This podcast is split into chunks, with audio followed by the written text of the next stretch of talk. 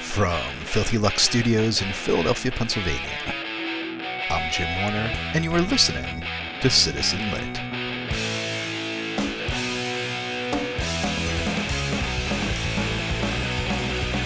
In today's episode, we talk literary citizenship with Cathy Day. Cathy Day is the author of two books. Her most recent work is Comeback Season from Free Press. Her stories and essays have appeared most recently in Pank, Sports Illustrated, The Millions, North American Review, Ninth Letter, and elsewhere.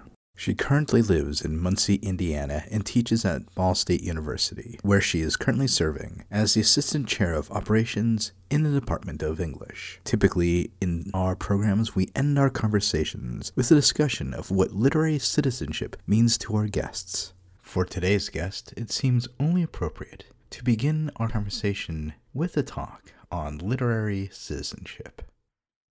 When I first heard it from Dinty Moore, who heard it from David Fenza. I don't know who came up with the term. I did not come up with the term. Some te- I just own the domain name literary citizenship, so I can figure out what to do with it. So what does it mean? Um, initially, what it meant to me was it was a term for uh, the kind of work that I saw a generation just a, a bit younger than me doing. I'm 48. And um, when blogs and social media started to become more prevalent, I saw these younger writers um, not just talking about their own work, but um, embracing and uh, sending out the good word about what other people were doing. And I immediately recognized that it was um, a, a, kind of it was a community, and I was like, well, I need to be. My publisher said I need to be doing that kind of stuff, so. Um, I don't like to, I don't like the term networking. I don't like the term platform. Um, I'm a good Midwestern girl, and I like to think that, you know, my job is to be a helpful and kind person.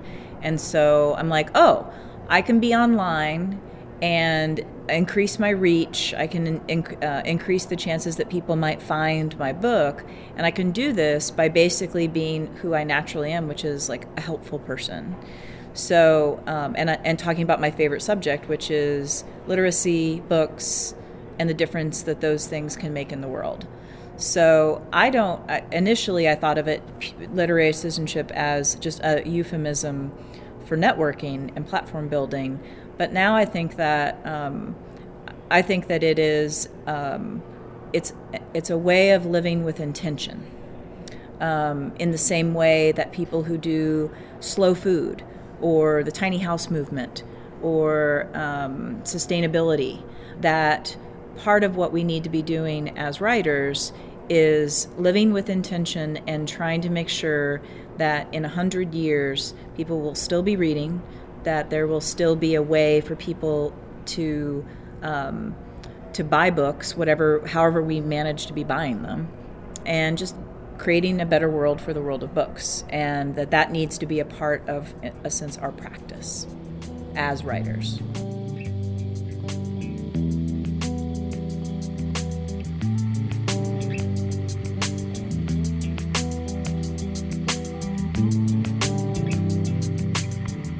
Have always um, had the last class of my uh, fiction workshops be how to send your work out and I've done that for years and years. And then one year, um, this is when I was teaching at the University of Pittsburgh.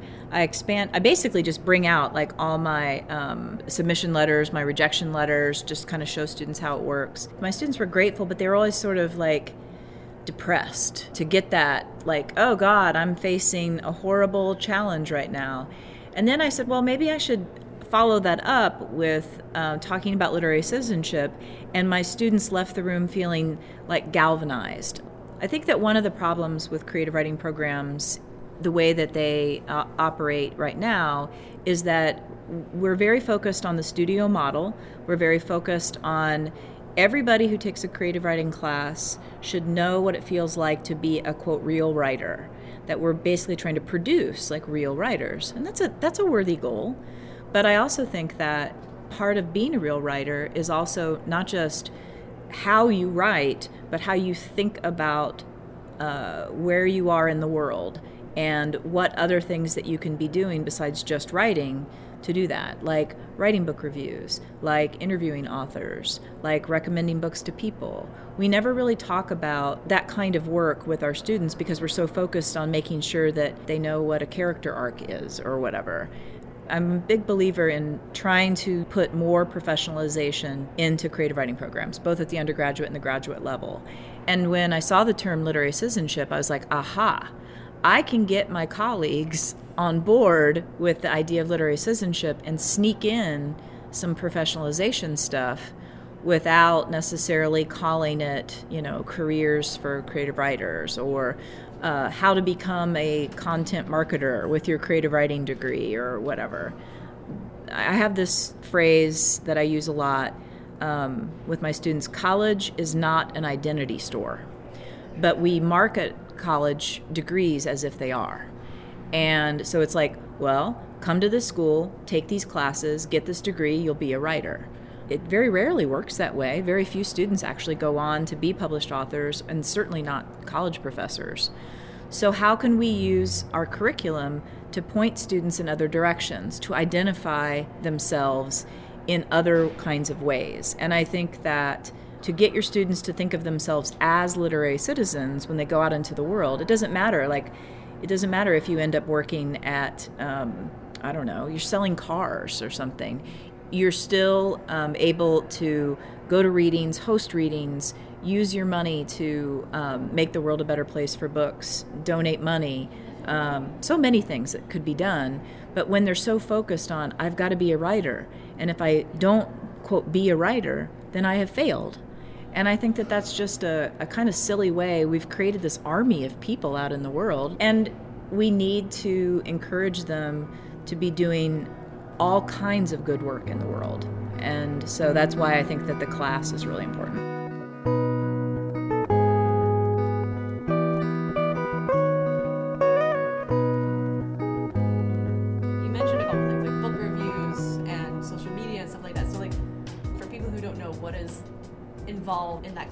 Students do? One of the things they do is they learn how to create a blog.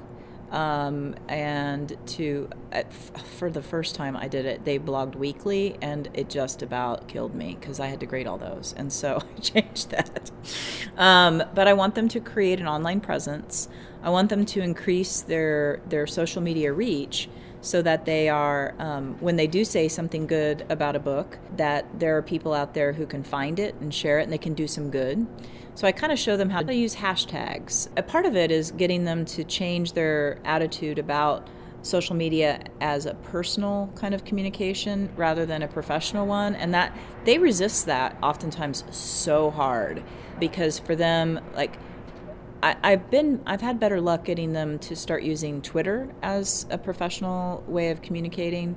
Uh, Facebook to them is like kind of sacrosanct, but now maybe because of all the other stuff like Snapchat and shit like that, maybe they'll just they'll give up on trying to maintain their Facebook, you know, uh, Switzerland or whatever they call it.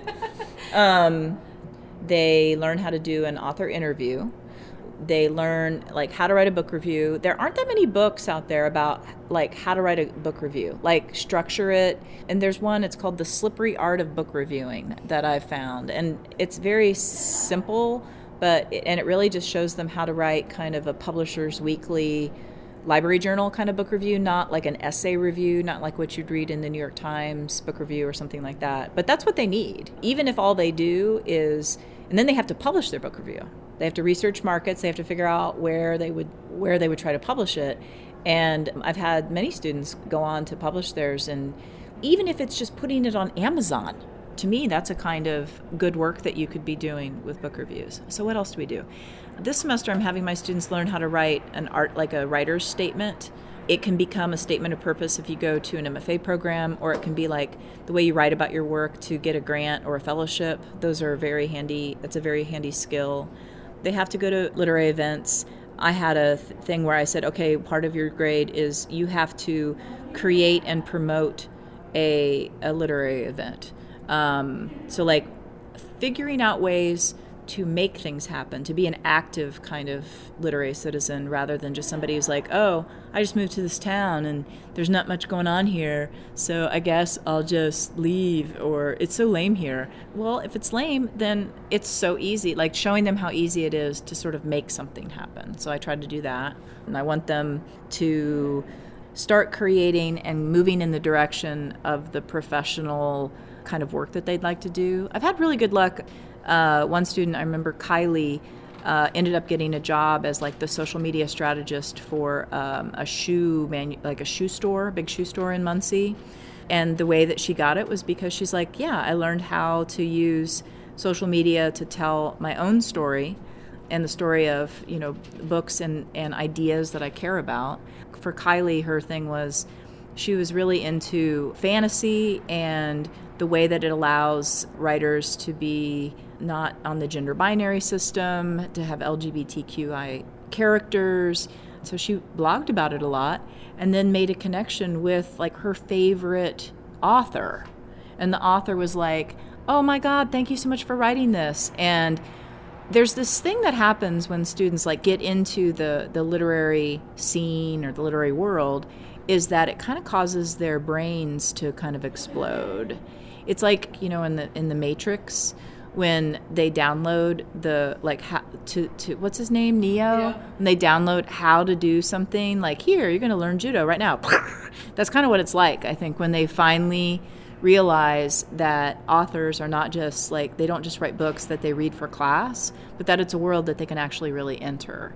And so i want to show students especially who live in the middle of nowhere how to find a tribe. They love each other because they have found their tribe in their major and in their classes, but I want them to start finding a tribe online and how those online relationships can become real life relationships in so many ways. I mean, everybody's got stories about how to do that. We'll have more from Cathy Day after this break.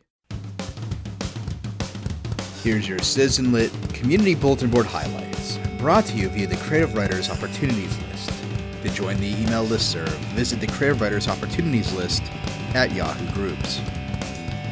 Heavy Feather Review is excited to team up with the Antioch Writers Workshop in Dayton, Ohio to host a fiction fellowship to their summer workshop. All submissions must be sent via Submittable and must be previously unpublished.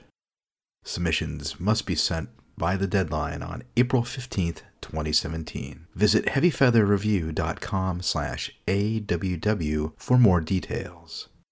The Southwest Review's annual contests are currently open. There's a $1,000 prize for the following categories. World's Best Short Short Story Contest, judged by Robert Olen Butler. Gearhart Poetry Prize, judged by Erin Belieu. And a Narrative Nonfiction Prize, judged by Matthew Gavin Frank. The deadline for these contests is March 22nd. Visit southeastreview.submittable.com to submit.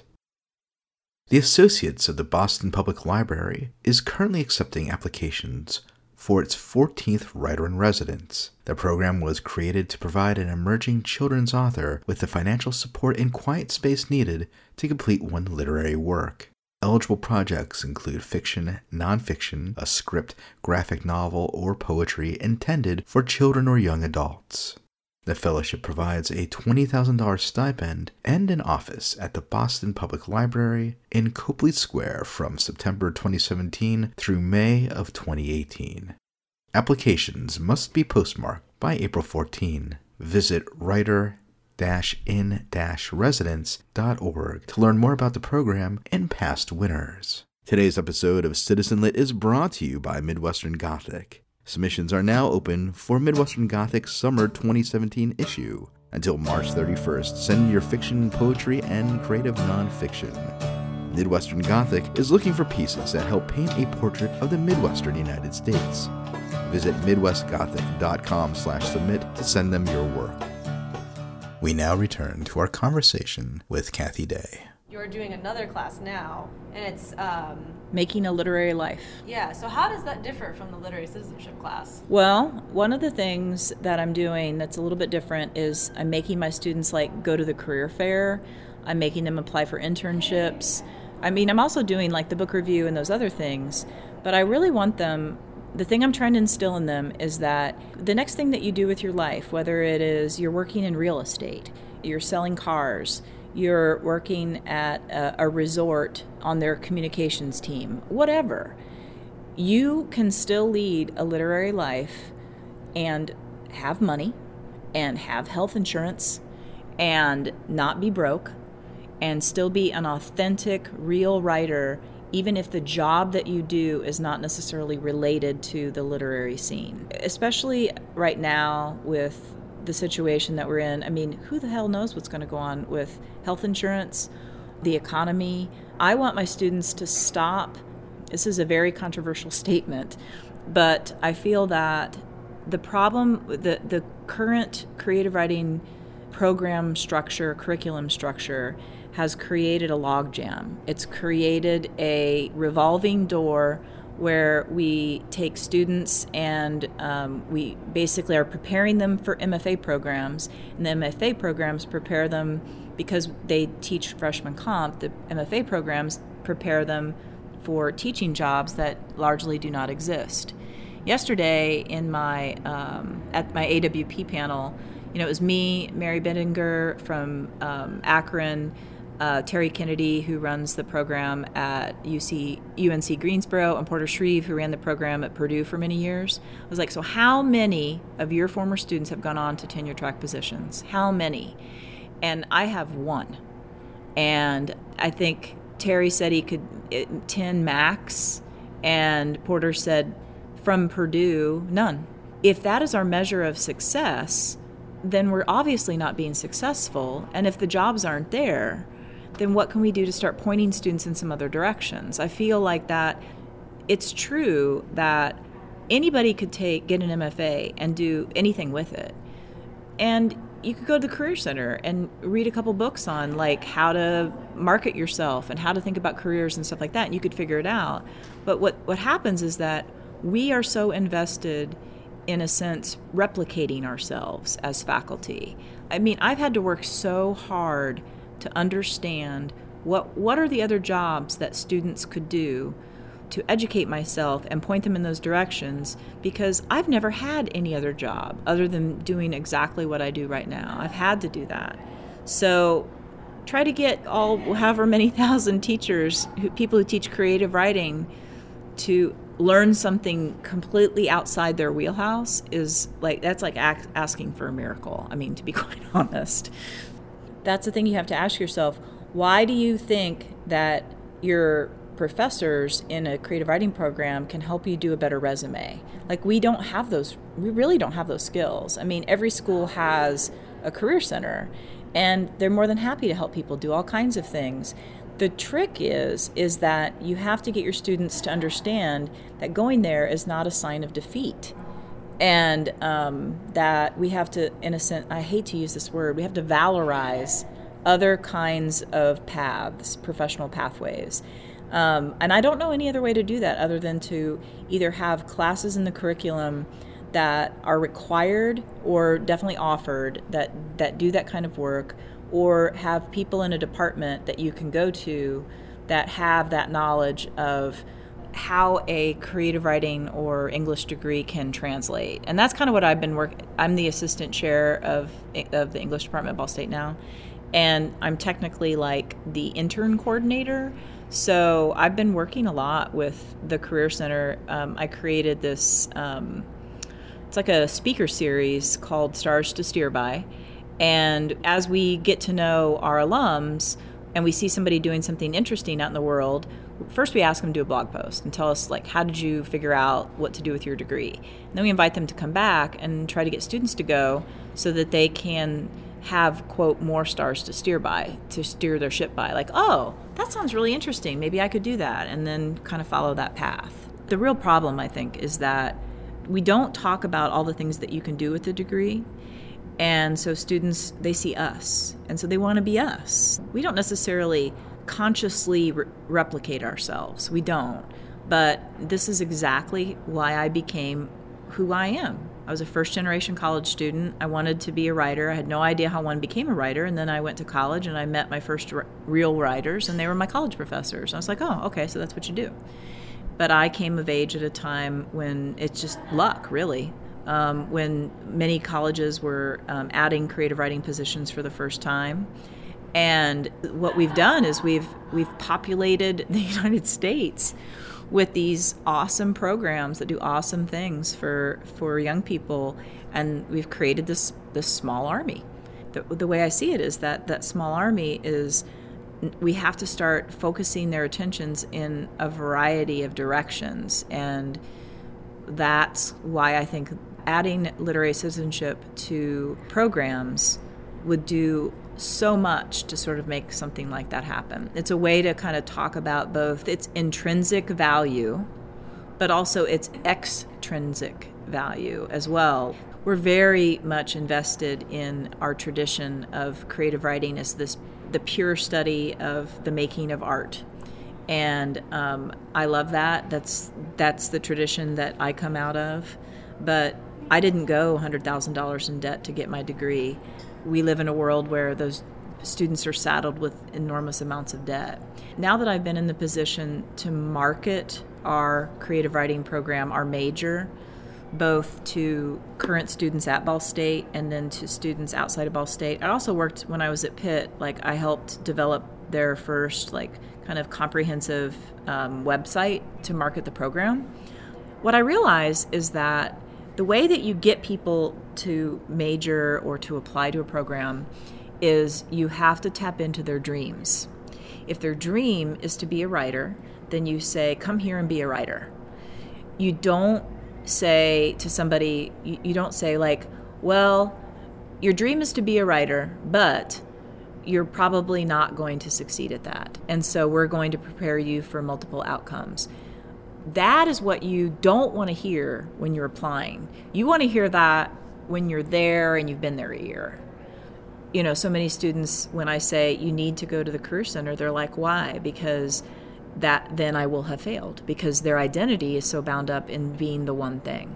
I guess that's why I think my class is really like I call it identity work.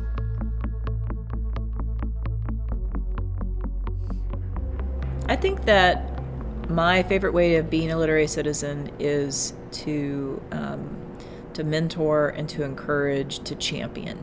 One of the things I realized with my first book was that there were these people that championed it and made it go into the world and do good things. And we all need those champions.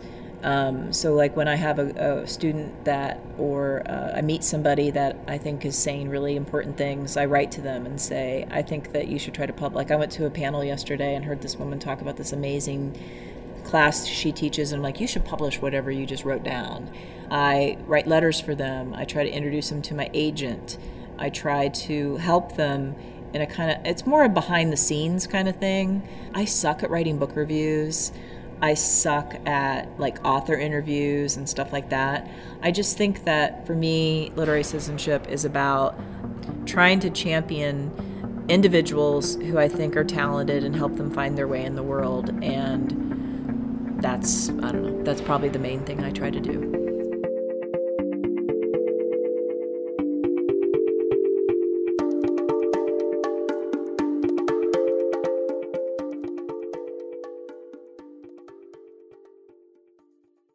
Join the conversation with Citizen Lit. Like us on Facebook and follow us on Twitter, Instagram, and SoundCloud at Citizen Litcast. Like what you hear on the episode? Subscribe, rate, and review us on Stitcher and iTunes. Have a scene to report on? Want a recorded audio review? Email us at citizenlitcast at gmail.com. Special thanks to Cathy Day, Ball State University, Allison Joseph, and AWP. Additional music for today's episode is brought to you by Little Glass Men. Our theme music comes from the late Great Bedford. More information on the program is available at citizenlitcast.com. Aubrey Cox is our executive producer. Jensine Williams is our graphic designer. I'm your host, Jim Warner, and you've been listening to Citizen Lit.